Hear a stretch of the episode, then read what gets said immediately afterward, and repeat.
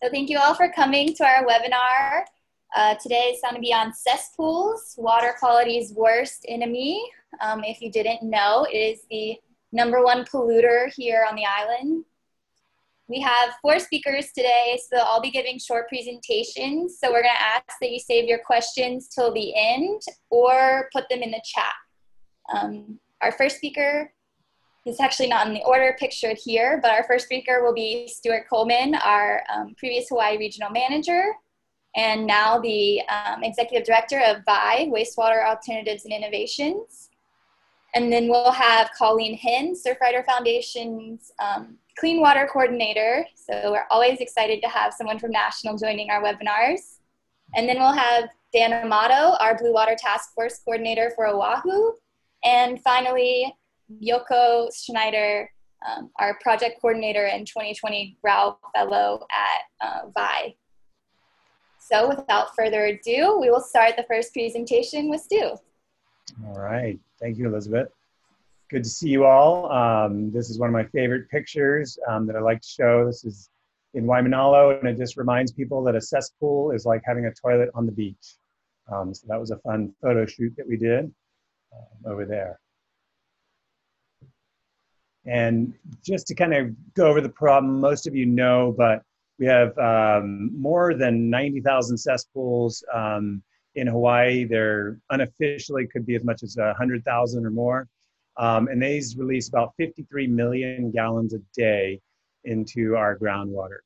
Um, to put that into comparison, the worst sewage spill Hawaii's ever had was in 2006, and that was 48 million gallons that were spilled and that closed all of Waikiki and uh, shut down our beaches and made international headlines.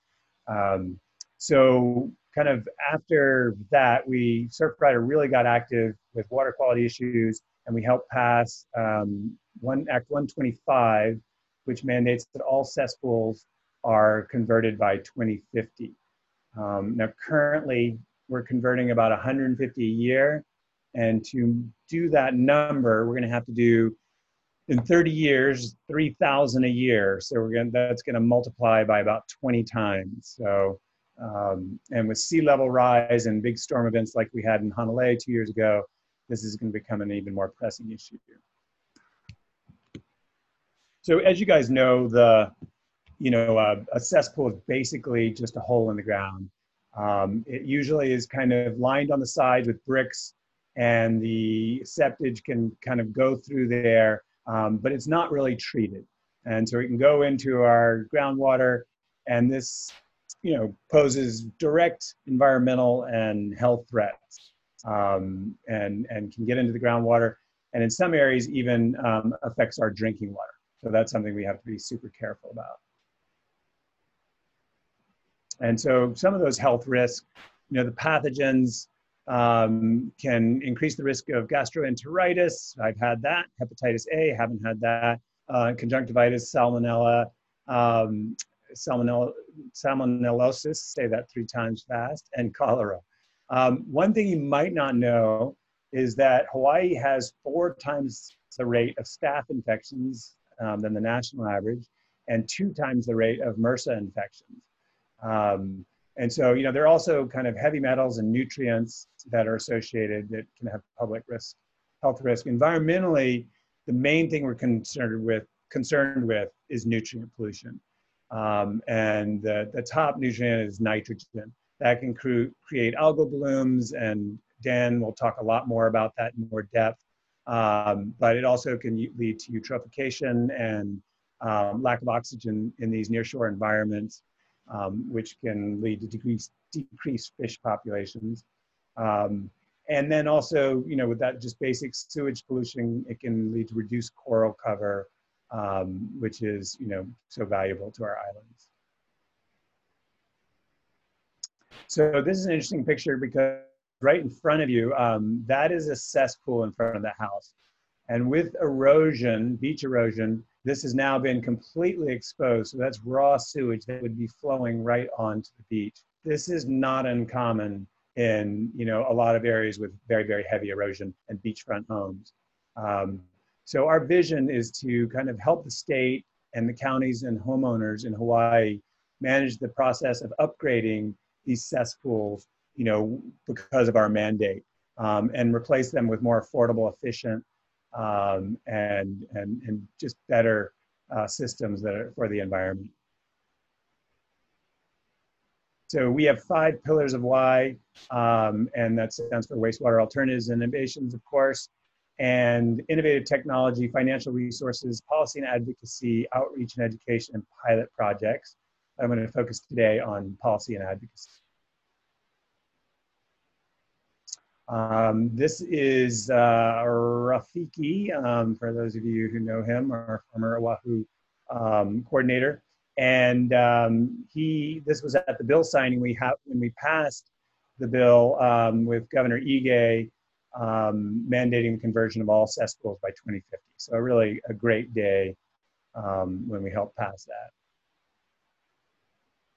And here's a timeline, kind of the legislation that we did um, in 2016, we helped pass Act 120, which banned the construction of new cesspools. We were only late by about three decades after the last state did that, um, I think, which was Rhode Island. Um, it also offered homeowners a $10,000 tax break to upgrade their systems. Then in the next year, we passed Act 125, which I talked about, and that mandated the upgrade of all cesspools by 2050 and required UH to complete a priority upgrade areas report, which we're in the process of now.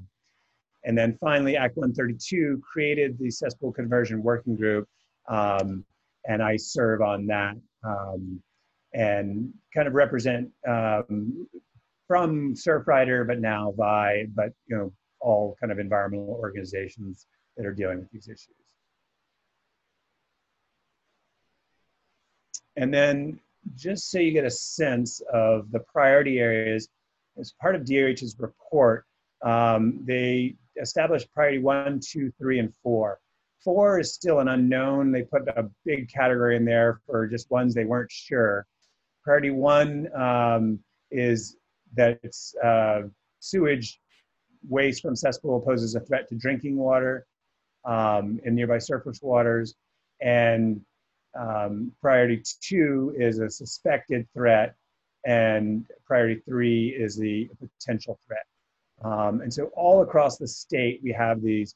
Um, and the two priority one areas are upcountry Maui and then Kahaluu on Oahu. Um, and you can see uh, Maui has kind of the most, but half of the Big Island, um, half of all the cesspools are on the Big Island. So that's our kind of most problematic um, area. And that is all for now. I will defer to my co-presenters who have interesting material to share, and then we can do questions at the end. Thank you.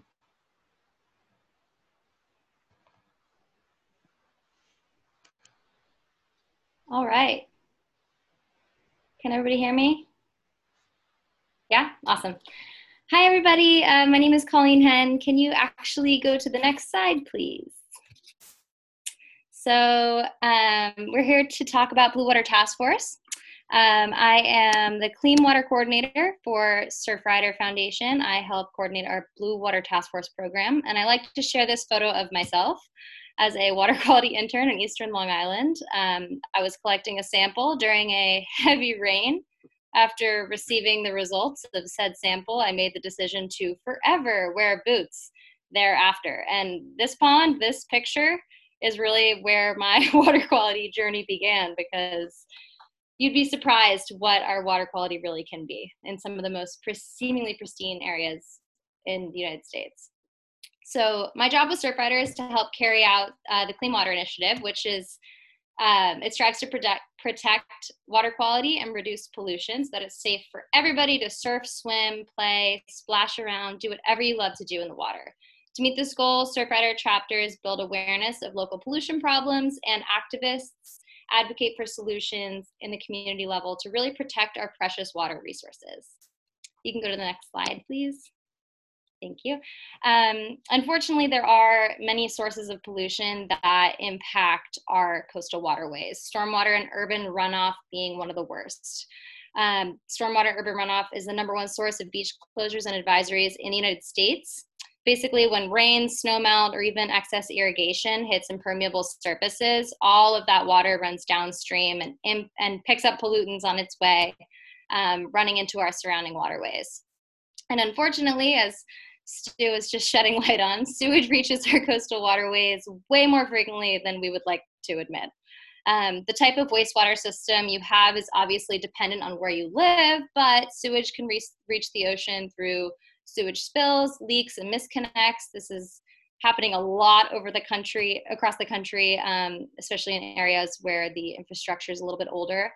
Um, sewage can reach the ocean through ocean outfalls, combined sewage overflows, and of course, septic systems and cesspools, which we are talking about today. They do not serve us as well as we would love.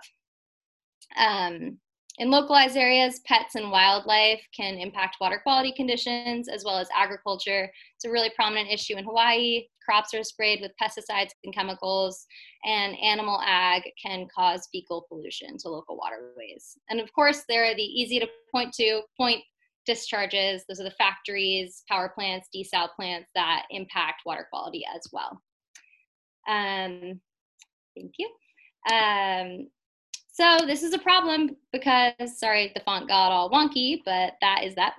uh, this is a problem because pollution puts public health at risk at the beach. Over 20,000 beach closures and swim advisories are issued every single year in the United States to protect against illness from recreating in those polluted waterways. Stuart was just speaking about this, but I think it's really important to get the, important to get this point across. You can suffer from gastrointestinal illness. You can get an eye ear sinus infections, you can get skin rashes, you can get much, much, much more severe infections. So if you ever see a sign like this on the beach, please stay out of the water. It is truly not worth it. Next slide, please.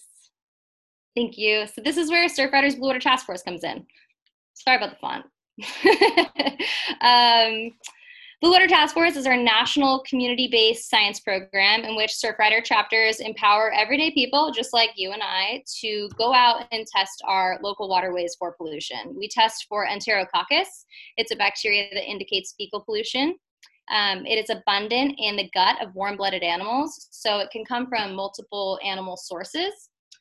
Um, these programs are set up across the country to essentially augment the data that's provided by our local health agencies. So while your local health department might sample bathing beaches, which is basically anywhere that's lifeguarded, our Blue Water Task Force really really seeks out to supplement that information. So you might have a beach that isn't necessarily lifeguarded, but you know it's a popular dive spot or a popular place where people, you know, take their kids when they're teaching them how to swim or you know, paddleboarding, anything, we would go out and sample those beaches because we know they're important for recreation.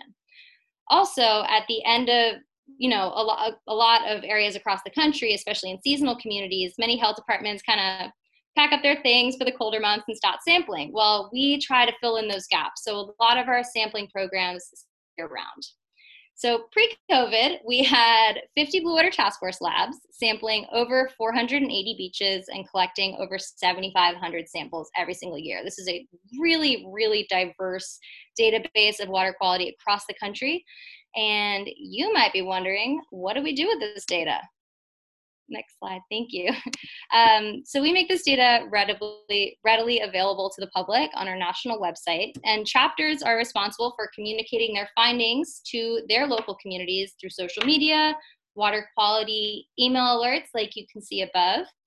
And this data is really used to vie for change in local communities where those problems exist. You can go next. And I just wanted to include this in here as well. You can reach all of our Blue Water Task Force data at go.surfrider.go. Mm, we're going to try that again. go.surfrider.org slash BWTF. You can access all of our historical information on this website. So while we're talking about using our Blue Water Task Force data for positive change, I just wanted to give an example about my experience working in Eastern Long Island. Um, Suffolk County is similar to Hawaii in that, or Long Island in general is similar, similar to Hawaii in that we have the highest density of on-site sewage disposal systems in the country, which you can imagine wreaks havoc on marine ecosystems. So this can be a huge threat to public health and can also lead to excess nutrients uh, being input into the waterways. So you can see this map on the left. This is actually what like a typical sampling day looks like in some of our closed bodies of water. We see a lot, a lot of high bacteria because we are so impacted by these on-site wastewater systems that unfortunately don't really function. Um, this can cause harmful algal blooms in our communities. We are finding new species of cyanotoxins every single year, and it can it can lead to restricted recreation, restricting restrict, restricted fishing in certain areas, and can unfortunately impact human health. And some pets have unfortunately passed away from chewing a stick found in one of these ponds. So these are serious, serious risks and serious costs we are paying for our wastewater systems. Next. So since our livelihoods on Long Island are so dependent on our surrounding waterways for, you know, food, lifestyle, tourism, all of that, there was so much pressure to, on our local electeds to find a solution. So Surfrider Eastern Long Island worked alongside a lot of other local groups to help push for these solutions presented here um, that would improve help improve the problem that we have with leaking septics and cesspools. So these are just two solutions that happen in Suffolk, and I just hope they um, encourage you all that solutions are possible and readily tangible. So, um, in local municipalities in Long Island, we have this thing called a community preservation fund. It has it, it, comes from a 2% tax on all real estate transfers. This fund has historically been used to purchase open space, but in November 2016, we, ex- we voted to extend those funds to water quality remediation efforts. And we've been using our Blue Water Task Force data ever since to help prioritize some of those problem areas. And then the second one is huge. Um, we passed a countywide mandate to require any new construction to put in an innovative, innovative alternative septic system that reduces some of the nutrient issues we we are experiencing um, as a result of our failing septics and cesspools. And on top of that, all failing cesspools are no longer allowed to be replaced with new cesspools, which 2020 obviously is common sense, but it is still a huge win to have that on paper and on law. Um, as a result, this has caused a massive increase in innovative septic systems, and some of which are actually being tested in Hawaii, which is really um, yeah, and I just wanted to mention this because obviously solutions come in all different shapes and sizes, but this is an optimistic case study. We know it will improve and already has improved our water quality on Long Island over the next few years, or it already has, but we hope it will even increase over the next few years. So that is pretty much it. Uh, you can click next. If anyone wants to, wants to reach out, learn more about Blue Water Task Force, obviously you have a amazing army of people on the ground there, but I'm always here if anybody has any questions. Thank you.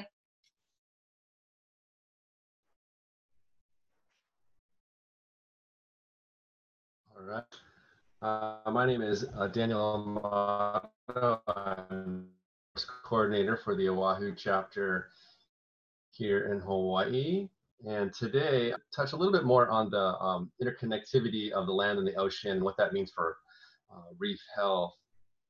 Just to start with, my take home message is really that the land is intimately connected with the ocean. And I, I think that a lot of people believe there, there's this, this, you know, impenetrable boundary between the beach and the ocean and that the ocean water stays in the ocean and the groundwater stays in the ground, but that's really not the case. In most places in Hawaii, uh, if not everywhere, there's this recirculation and it's very tidal. And um, so what you do on the land and, and how you impact that groundwater that is it is uh, the coastal groundwater is can really impact reef health. And you know unfortunately we treat these islands like uh, big toilets. We put our wastewater right into the ground as we've been talking about. There's um, uh, you know potentially over 100000 cesspools in the state there's injection wells that are basically large cesspools. And um, interestingly enough, these islands function like large toilets, and it's very tidal. You hitting the, the flush button, the flapper comes up, and that sea level, um, as, it, as the sea level goes down, that pressure is released, and the toilet bowl flushes into the nearshore environment. And most of that water is coming out right at the beach face in the first, you know, few feet of water is where most of this uh, groundwater is spilling out. And when the tide comes back up, it forces, you know, very clean ocean water back into the island, and then the bowl fills and the cycle repeats itself. And as we've been talking about today, there's you know over 88,000 cesspools that we know of. Uh, there's over 110,000 on-site sewage disposal systems of various types in the state. But this is just what we know of from tax records and, and other databases. Uh, there's also greater than a, a, hundred private injection wells and many large municipal injection facilities that do, you know, four and a half, five million gallons a day in some places into the ground.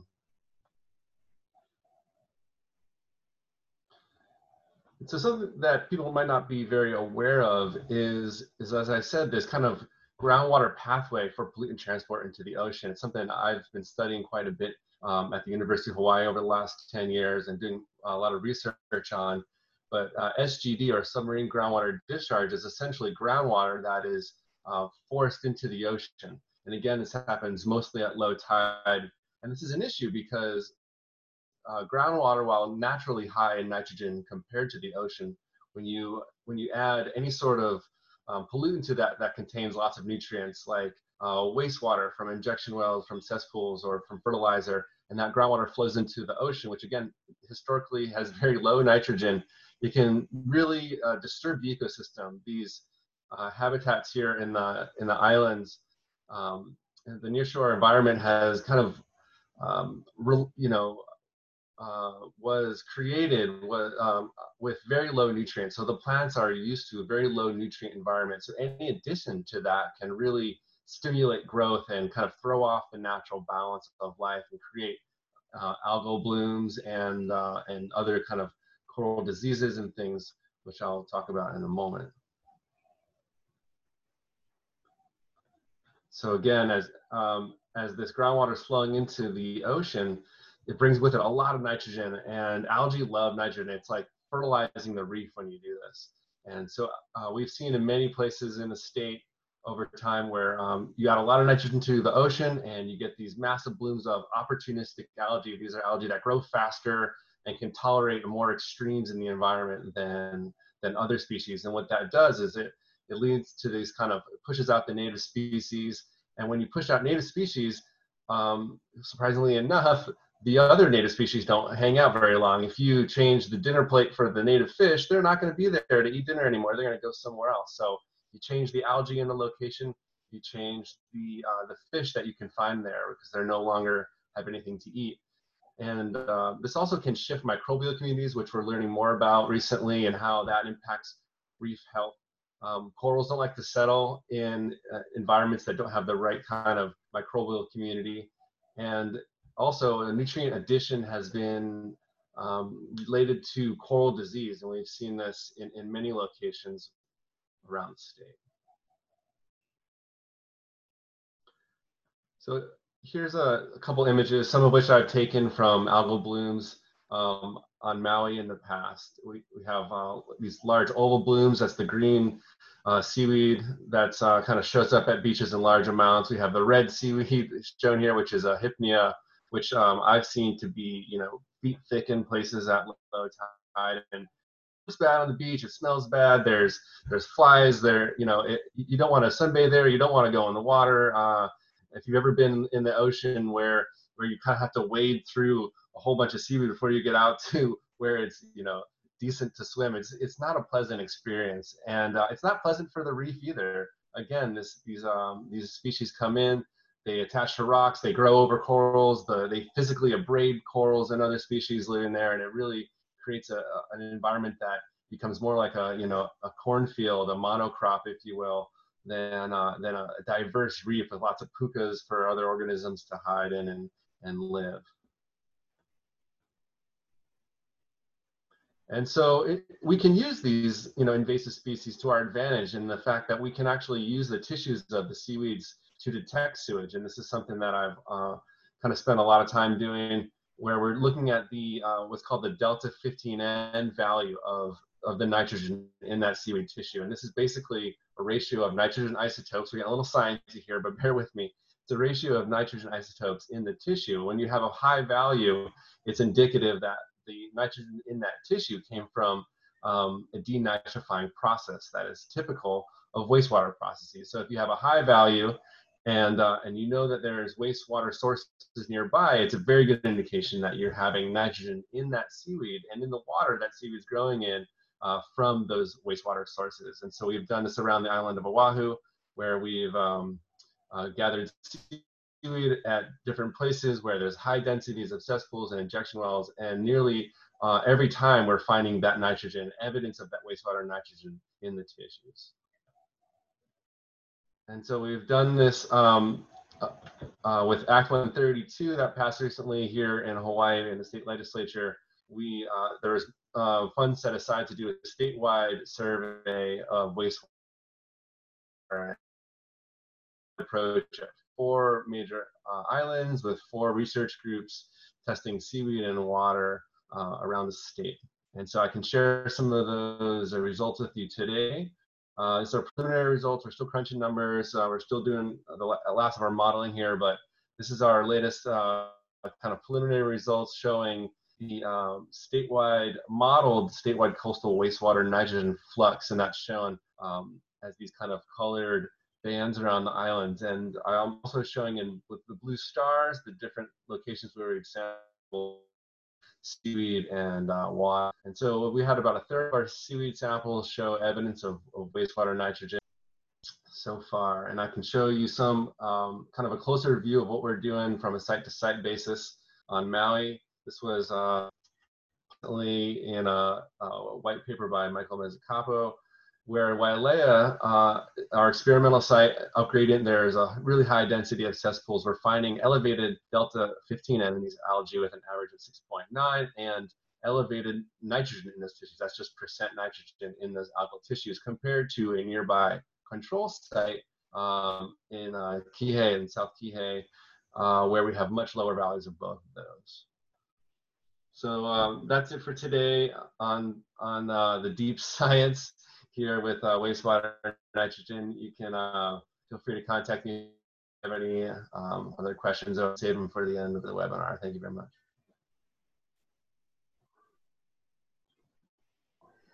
Yeah, great job um, to all my co-presenters and thank you Elizabeth for putting this on. Um, I'm going to be talking and upgrade these terrible cesspools that we just about. Um, when we talk about individual wastewater systems, it's important that we distinguish between treatment and disposal. And uh, while the treatment um, has units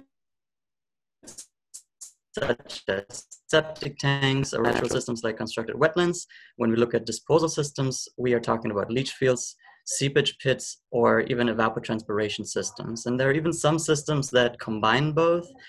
They're mostly disposal systems, um, nitrogen removing biofilters, or um, other alternative leach field technologies, but both of these require septic tanks for pre-treatment. Um, um, the treatment units here are septic tanks and Septic tanks and ATUs are used dependent on site considerations such as what, um, how close we are to the ocean, and then we have legislative rules that uh, dictate what we're allowed to use and whatnot. There are financial restraints because ATUs are up to five times as expensive as septic tanks, just the material costs alone. And then we also have environmental goals. If a site has um, goals to be very environmentally friendly that would also dictate what type of treatment unit we would use. Here is an example of what a septic tank can look like. This is a two compartment septic tank. There are also just one compartment septic tanks. And you can see the wastewater from the house comes in on the left in the inlet and the heavier particles settle on the ground. There's hardly any biological activity happening there, um, but the effluent that has settled out via gravity, all of the heavier particles moves on to the right and eventually flows out um, out of the outlet via gravity. So this is what we call a passive system because no electricity is needed. And on the top, you see the access risers that are used for maintenance and you can open them for pumping, which you need to do every couple of years or so. as a comparison here, we have an aerobic treatment unit. Um, there are some aerobic treatment units that have their own little compartments that act as septic tanks. This one here does not, so this one would need a septic tank sort of upstream of this, but um, the septic effluent comes in to this tank and you have what the, distinguishes this is the air pump uh, powered by electricity, which creates dissolved oxygen in, in form of small air bubbles that the bacteria that live in our guts and therefore live in our wastewater can upon and stay alive. And um, these aerobic bacteria are great at breaking down the, um, the organics that are in the wastewater and then also sink to the ground. And then the clean or comparatively clean wastewater exits on the right at the outlet side and goes to the tree, uh, to the disposal system. Also, this one also needs to be pumped out every couple of years. The sludge that settles at the at the ground. That's why it also has an access riser. Here we can see the constructed wetland, which is a nature-based, more sophisticated system that can achieve as good, if not even better, effluent values that any aerobic treatment unit can. And so it can even be certified by the National Sanitation Foundation Standard 245, which um, denounce, uh, denotes not only BOD and um, suspended solid reduction, but even nitrogen removals of over 50%. And uh, I can say that this is right now on the up and coming, and unfortunately, there are none that have been implemented as individual wastewater systems on the residential scale yet, but they're very much on the way, and we're hoping to have many in the ground by 2021. And um, this is also passive, so no electricity needed. Everything is, um, all the nutrients are reduced via nature, plants, and bacteria. Now, after we've covered all the treatment or some of the most common treatment units, we can move on to the disposal. So now our cleaned or relatively clean wastewater has to be gotten rid of somehow. And one of those options, the most common option, is a leach field. And you can see here a photo. This leach field is of the older variety, uh, perforated pipes. So all these white pipes you can see there have holes in the ground that the wastewater can drip out of and disperse through the ground. And actually, the, the soil that's beneath this gravel that you can see there is what does most of the treatment because the soil acts as a filter and before it can before the wastewater can reach any level of groundwater eh, the soil has filtered it successfully and cleaned it appropriately. And what's most important about these leach fields is that they're properly sized. And in coarse sand that you can imagine has a lot of pore size the water can just hydro- hydrologically disperse a lot quicker and, and get away a lot quicker than if we are dealing with a heavy clay that has you know tiny particles and there's not a lot of pore space. So according to the department of health which is the governing agency for these individual wastewater systems according to their rules a coarse sand requires approximately 70 square feet of leach field area per bedroom and heavy clay can almost up to five times as much so um, it's really important that these are properly sized and large enough to deal with all the water. Otherwise, you'll have a backed up toilet a couple years down the line. And the maximum slope that we can design these for is 8% slope because otherwise you cannot guarantee an even distribution of the wastewater across this leach field. And um, these can cost about $5 per square foot um, for material only, and then labor cost in Hawaii is relatively high. So this is unfortunately not a cheap system. An additional version of a disposal system can be a seepage pit. These are essentially just converted cesspools. So you put a septic tank between the house and the cesspool, and you call it a seepage pit, and it receives treated wastewater. Um, and uh, these are used sort of as a last resort option because we don't want to use groundwater because oftentimes they're many dozens of feet deep and um, we want to use um, we want to use leach fields as often as we can. And whenever we just don't have enough space for them, or if the slope of the property is too high, or there are other reasons, then we resort to using these seepage pits. But like I said, they're they're a last resort.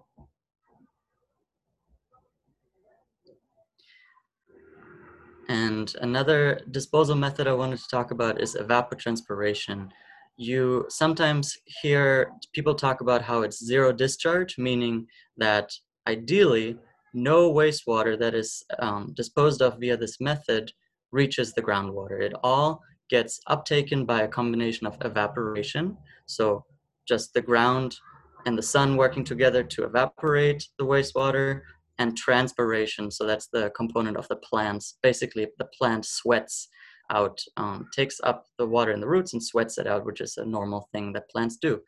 And uh, the evapotranspiration systems are designed by means of low pressure drip irrigation lines. So these are tubes that are between six and 10 inches below grade and um, essentially your run of the mill irrigation lines, except you have wastewater in them other than clean water. And the downside of these systems is that lots of space is needed because your only mechanism of getting rid of water is evapotranspiration. And uh, rain, any rain that comes down onto your property will reduce the capacity. So these are only usable and feasible really in dry areas such as the north shore of Oahu or um, the west side. You won't see these on the windward side. And these are also sort of a last resort because of the area that they need. And uh, you can't really plant anything other than grass on top of them because any other roots will destroy these uh, tubes. And um, yeah, these are used most of the time when the Department of Health requires it and uh, not any other time just because of these downsides. And um, the last technology is one of these combination systems that I wanted to touch on. You can see on the picture, it looks a little bit like a leach field, except it has a layer of sand and a layer of sand wood chip mixture below it. And what that what those layers do is the sand layer acts as a nitrifying layer, and the sand wood chip mixture layer acts as a denitrifying layer. So that means we can, in a passive system without the use of electricity, remove nitrogen in a large amount. And that is fantastic because all these moving parts that you would have in an aerobic treatment unit are not here. There's nothing that can break all that easily. And this system that Colleen had a little bit touched on before uh, comes from the state of New York and specifically Stony Brook University that put forth this goal of 10 10 30, which means they want to achieve an effluent under 10 milligrams per liter in total nitrogen for less than $10,000 and the system to last 30 years. And you can imagine the hardest part, especially in Hawaii, is this cost of less than $10,000 because even just the installation of a septic tank uh, can sometimes um, topple that goal, and we haven't even touched on the leach field. But that is something we're working on. We're looking at financing options. At, uh, when I say we, we, I mean WAI. And um, we're very optimistic that we can make this and maybe get closer to that magic number of $10,000.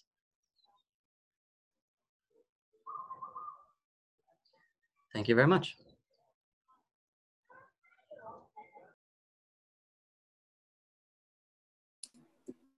I thank you guys so much. Those were great presentations and so informative. Um, does anyone have any questions?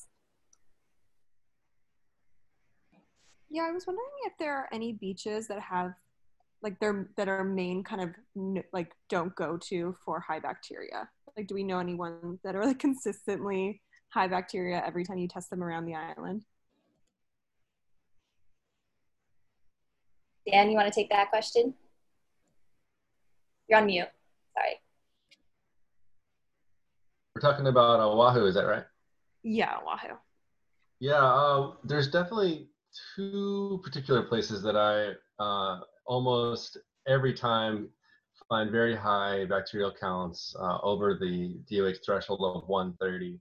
And that's um, our, our site at Kahaluu, that's the, the, the boat ramp near here on the hygienic store there, uh, which is widely used by the public. And yet, um, I mean, you see people fishing up I would probably stay out of there. There's, you know, DOH is aware of the issue. Uh, there's been a lot of efforts trying to figure out what's going on there. The other spot is um, a surf break called, called Chocolates, and it's appropriately named Chocolates uh, because it's usually always brown. Um, and uh, that's uh, right where the kind of the bridge at Haleiwa is, adjacent to the harbor. It spills out there um, at the beach park and uh, another kind of popular area for recreation uh, right behind Surf and Sea. Um, so that's another spot that we, you know, every, we rarely get a uh, value that is, um, you know, giving us a clean signal. So those are two spots that that are definitely on my radar. Um, but if you're interested, go to our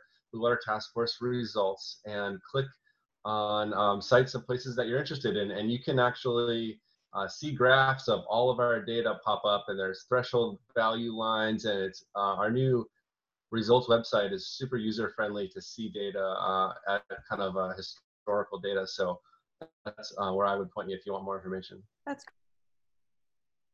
up after you've tested it to say like high bacteria. Um, that's a good question. We have been working with the state to um, kind of figure out better signage for many years now. It's kind of um, I'll let I'll, I'll, kind of punt that one to Stu. He's been kind of more involved uh, with those discussions than I have. Yeah, thanks, Dan.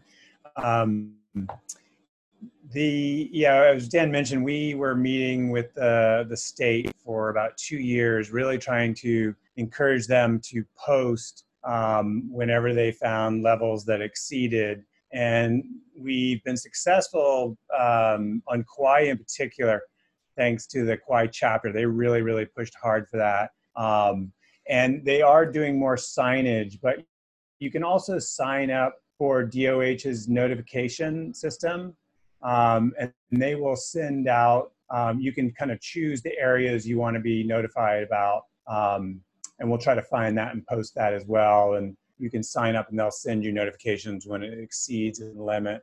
The final ad that kind of ties water quality to legislation, and I think is really important, is that Hawaii is one of the only states in the country that when they have what's called a brown water advisory, when it's raining, they'll issue a brown water advisory and then they'll stop testing.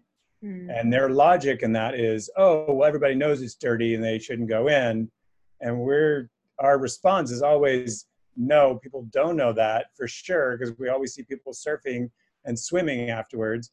And but then they later on will brag and say oh well, this beach only had two hits where it exceeded the limit every year. And we're like but but you didn't test when it was dirty. So there's this kind of you know policy that they have test when it's clean don't test when it's dirty. And you know, they're arguing that, you know, it's a problem. But we're just saying continuing, obviously, and endangers your people. We don't care if you do that. But if it's just having rained and you call it a brown water advisory, you still need to go and test and show the result. It's only accurate. Yeah, that makes sense. Um, I was only asking because I was at Makai Beach Park the other day and I saw that there was a sign taped there. So I wasn't no, I wasn't sure if that was you guys, but it was basically a sign right by the beach entrance that said high pollution, like high bacteria don't go in. So I wasn't sure if that was Surfrider or somebody else. That actually was the state. Um, and um, yeah, that's a you know, we hadn't had a rain in a long time.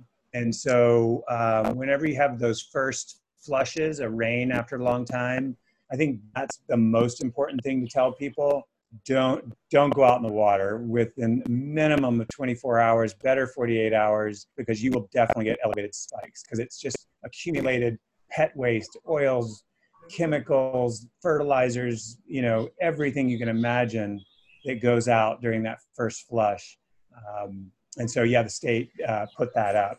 And they can usually it only it takes 24 hours. So it's usually saying you shouldn't have swum or gone in the water yesterday but it, will last for Got it. that makes sense. Okay. Thank you so much. Yeah and I just, I just want to add that we saw that uh, with our blue water task force here on oahu um, two weeks ago when we did our sampling event we we were basically 24 hours after one of those kind of first flushes where it had been dry for nearly two months here on the island. And uh, there was a rain event uh, that lasted, um, lot, I think it was Saturday, Saturday night or uh, Friday night into Saturday. And then on Sunday we tested and nearly uh, three quarters of our sites uh, came in over the 130 threshold. So we were able to detect that at sites that uh, were had high bacteria after this flush event. Got it. Yeah, that makes a lot of sense. Okay. That makes, oh, thanks. Oh, actually, sorry. I do have one more question. Were there any other states that you guys have some like good learnings from that have like figured out how to kind of figure out the cesspool situation and how they like any insights and learnings from specific states that have done, you know, really good on this?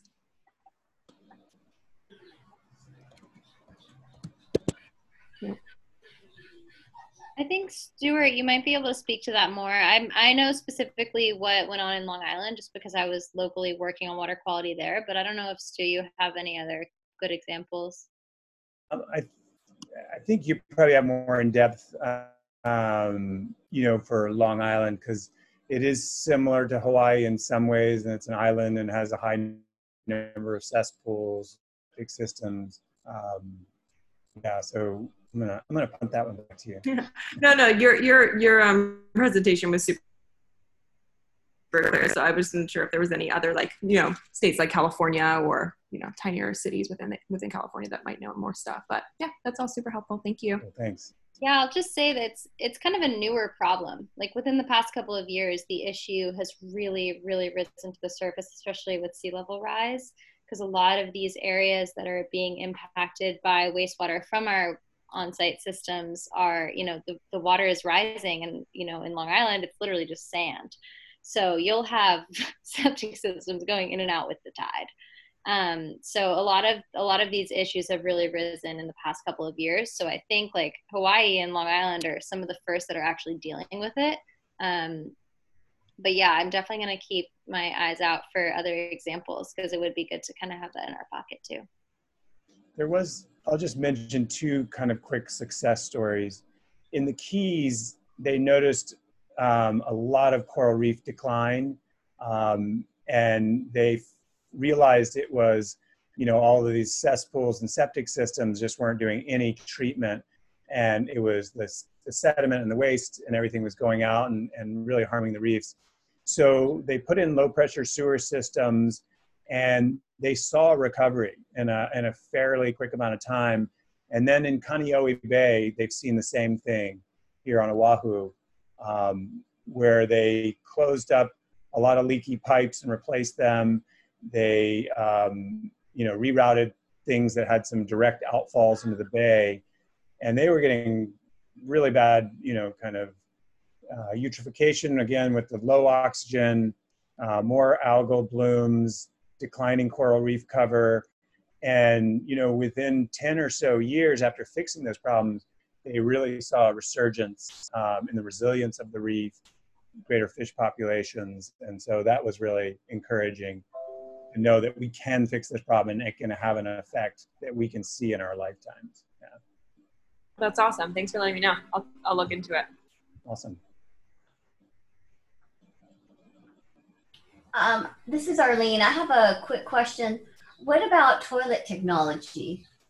Um, as far as you know, sanitizing everything before it even gets into the the sewage system or septic system. Wow, Stu, do you want me to take this one? Yeah, you jump on that. Absolutely. So, thank you for a question. We have actually been privileged and uh, lucky to put the very first incinerating toilet in the western United States into the ground very recently, um, called by a brand called Cinderella from Norway. And this is a toilet that turns human waste into pathogen free ash by means of direct incineration within the toilet itself. Um, it's i mean obviously it's it's safe. It's not while you're sitting on it but uh, it's right after. And um, it's uh, on Moku o Lo'e so other people know it as coconut island in kaneohe bay. And we're about to plaster the internet with news articles about it. I think the folks at HIMB are writing an article, Stuart's writing an article, and social media is about to be blasted. So make um, make yourself um, open to learn a lot about it very soon. But we're very proud, and we're trying to put more of these toilets uh, to farms on this island and possibly other NGOs. So that is one way to reduce toilet effluent right at the source. And uh, we're open for anything else. If you have a lead, we're always glad to learn about new technologies. Thank you. I, I thought that the Japanese had a, a UV um, light toilet years ago, but I haven't heard it much about it yet since then. Yeah, if you could try to brainstorm what that was and send it our way, that would be fantastic. Okay. And Arlene Yoko's already also they put in some systems where they use UV light at the very end, um, sometimes to disinfect. Um, so you know, if you might have an ATU, that's kind of a final effect that they use this UV light to kill the remaining pathogens. Yeah, good point.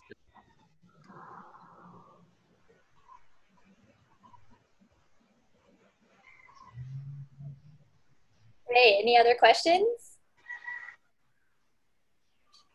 Got a few minutes left. Come on, peeps, you gotta have questions. Not everyone at once. Well, I, I guess I have another question. Um, there, you know, there's been a lot of talk right now, of course, about sea level change and the climate and um, the climate initiative that we have here on Hawaii.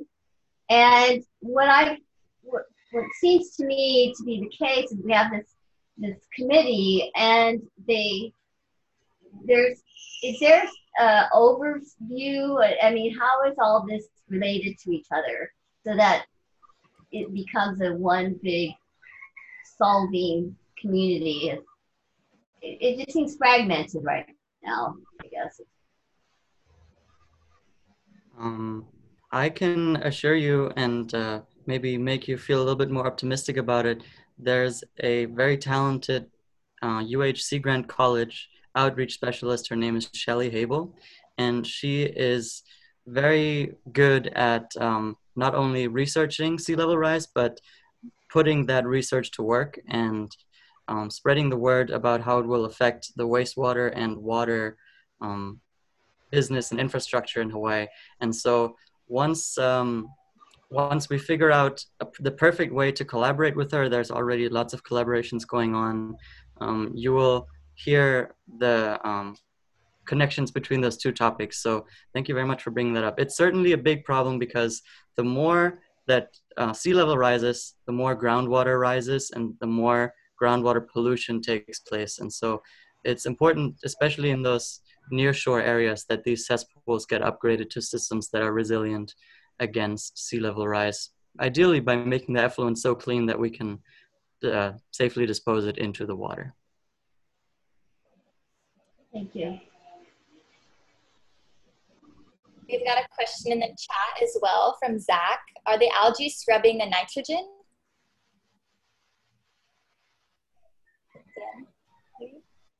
I guess I'll take that one because uh, I like algae.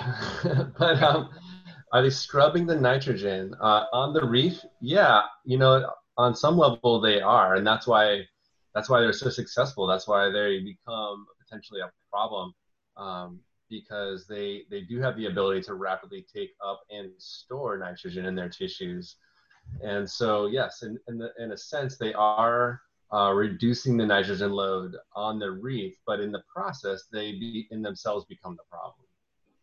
And so, uh, a while back, I, I, you know, um, came up with this kind of design for a, a wastewater plant that actually used algae to scrub nitrogen, and then the algae were um, uh, fermented into methane for energy. It was this kind of package plan idea that didn't go anywhere but my computer. But uh, it's an interesting concept that they, yeah, they have that ability, and um, and we could you know utilize that in the future in some sort of um, you know uh, innovative wetland kind of technology of sorts that uh, Yoko was was talking about. Uh, and I want to leave you with with this one um, saying that kind of has always stuck with me through all these kind of wastewater conferences and stuff, and that there there's there's no waste water.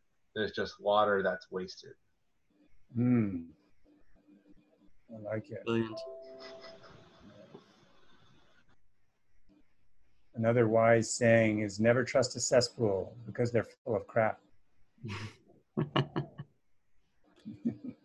Got another chat question. What's the cost of putting in these new systems? Which one is the best output for the least money or effort? Ooh, that's a great question. I would say I can definitely tell you the worst quote unquote one, the worst um, one that you can go with the minimum upgrade, essentially the smallest leap clearing the hurdle by just a fraction of an inch is a septic system.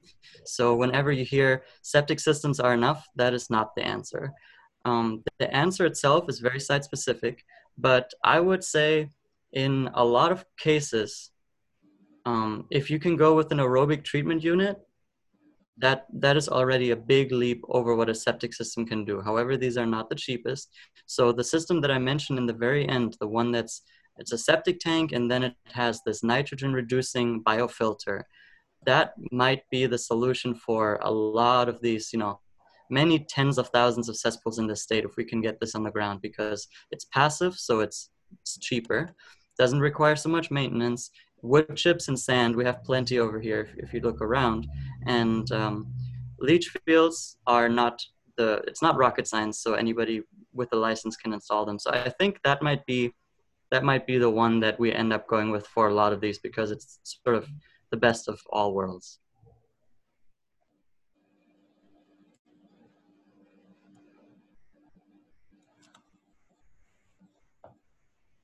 I, one other thing that I just might mention, because all of you guys are, you know, very informed and um, and can help get the message out. I think a lot of people think that, oh, if I don't have a cesspool, it's not my problem.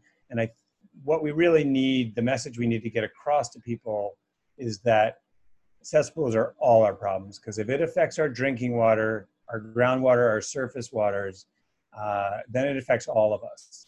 And so it is a collective issue. And so we just need to, you know, spread the word and educate people about it, you know, so that we get their buy-in when they realize, oh, it's time to go from a cesspool to upgrade. People are like, oh, I don't want to spend the money. And it's just like, well, this is for a public good, for our general health and the health of our water.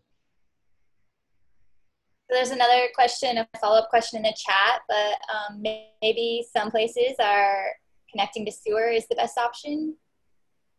Yeah, um, great point, and uh, sorry for not mentioning that at all. Um, the fact that I didn't mention it at all sort of shows a little bit of the disappointment that uh, many of us feel in the lack of municipal sewer availability um, on this island and especially on the neighbor islands. So when we talk about these individual wastewater systems, these you know decentralized systems, they're always only seen as a temporary solution. So as soon as sewer becomes available in any area, it would be ideal for everybody, no matter if they're on a cesspool or in an individual wastewater system, to connect to it. All cesspools are eventually forced to connect to it. If you have an individual wastewater system, you're not forced because you already did upgrade.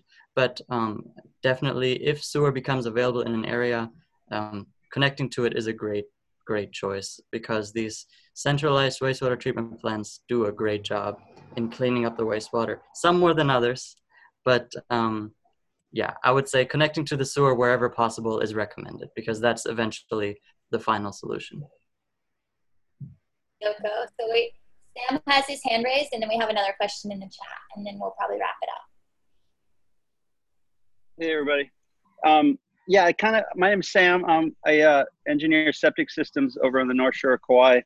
Um, we also do work in uh, out in Suffolk County in New York too. So it's interesting to hear from Colleen. But um, I think that the big difference here and why we're kind of in the dark ages here is um, is the cesspools and you know upgrading to even a, a gravity fed septic system is such a big jump for everybody. Where in other parts of you know the United States, like like out on Long Island, is they're already going from a septic system to a IA system or aerobic system.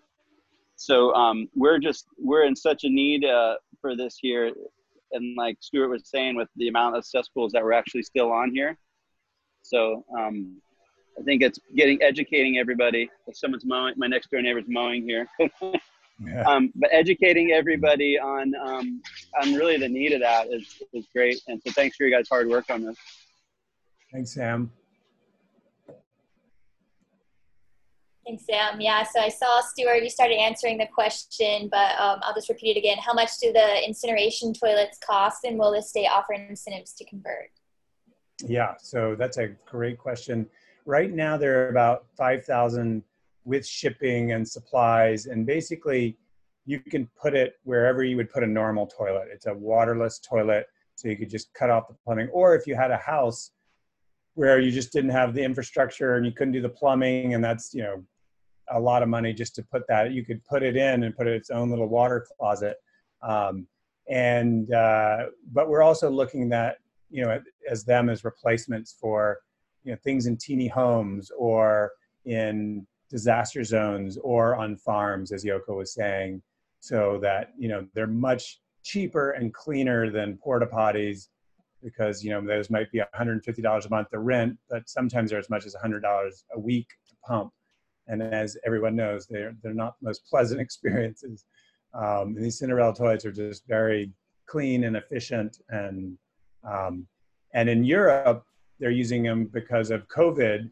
Um, they're 100% pathogen free, and we know that the coronavirus can travel through wastewater and is actually used as an indicator to trace how many people might be infected in the area. So there are also a lot of sanitary reasons why they're important to have.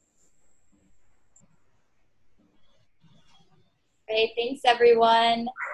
We're just over six o'clock, so we'll wrap it up. But I really appreciate you all being here and a great discussion that we've had. Good question. Thank you all. Have a great day. Thank you. Guys, Thank aloha. you. Thanks for joining. Thanks, guys. Good stuff.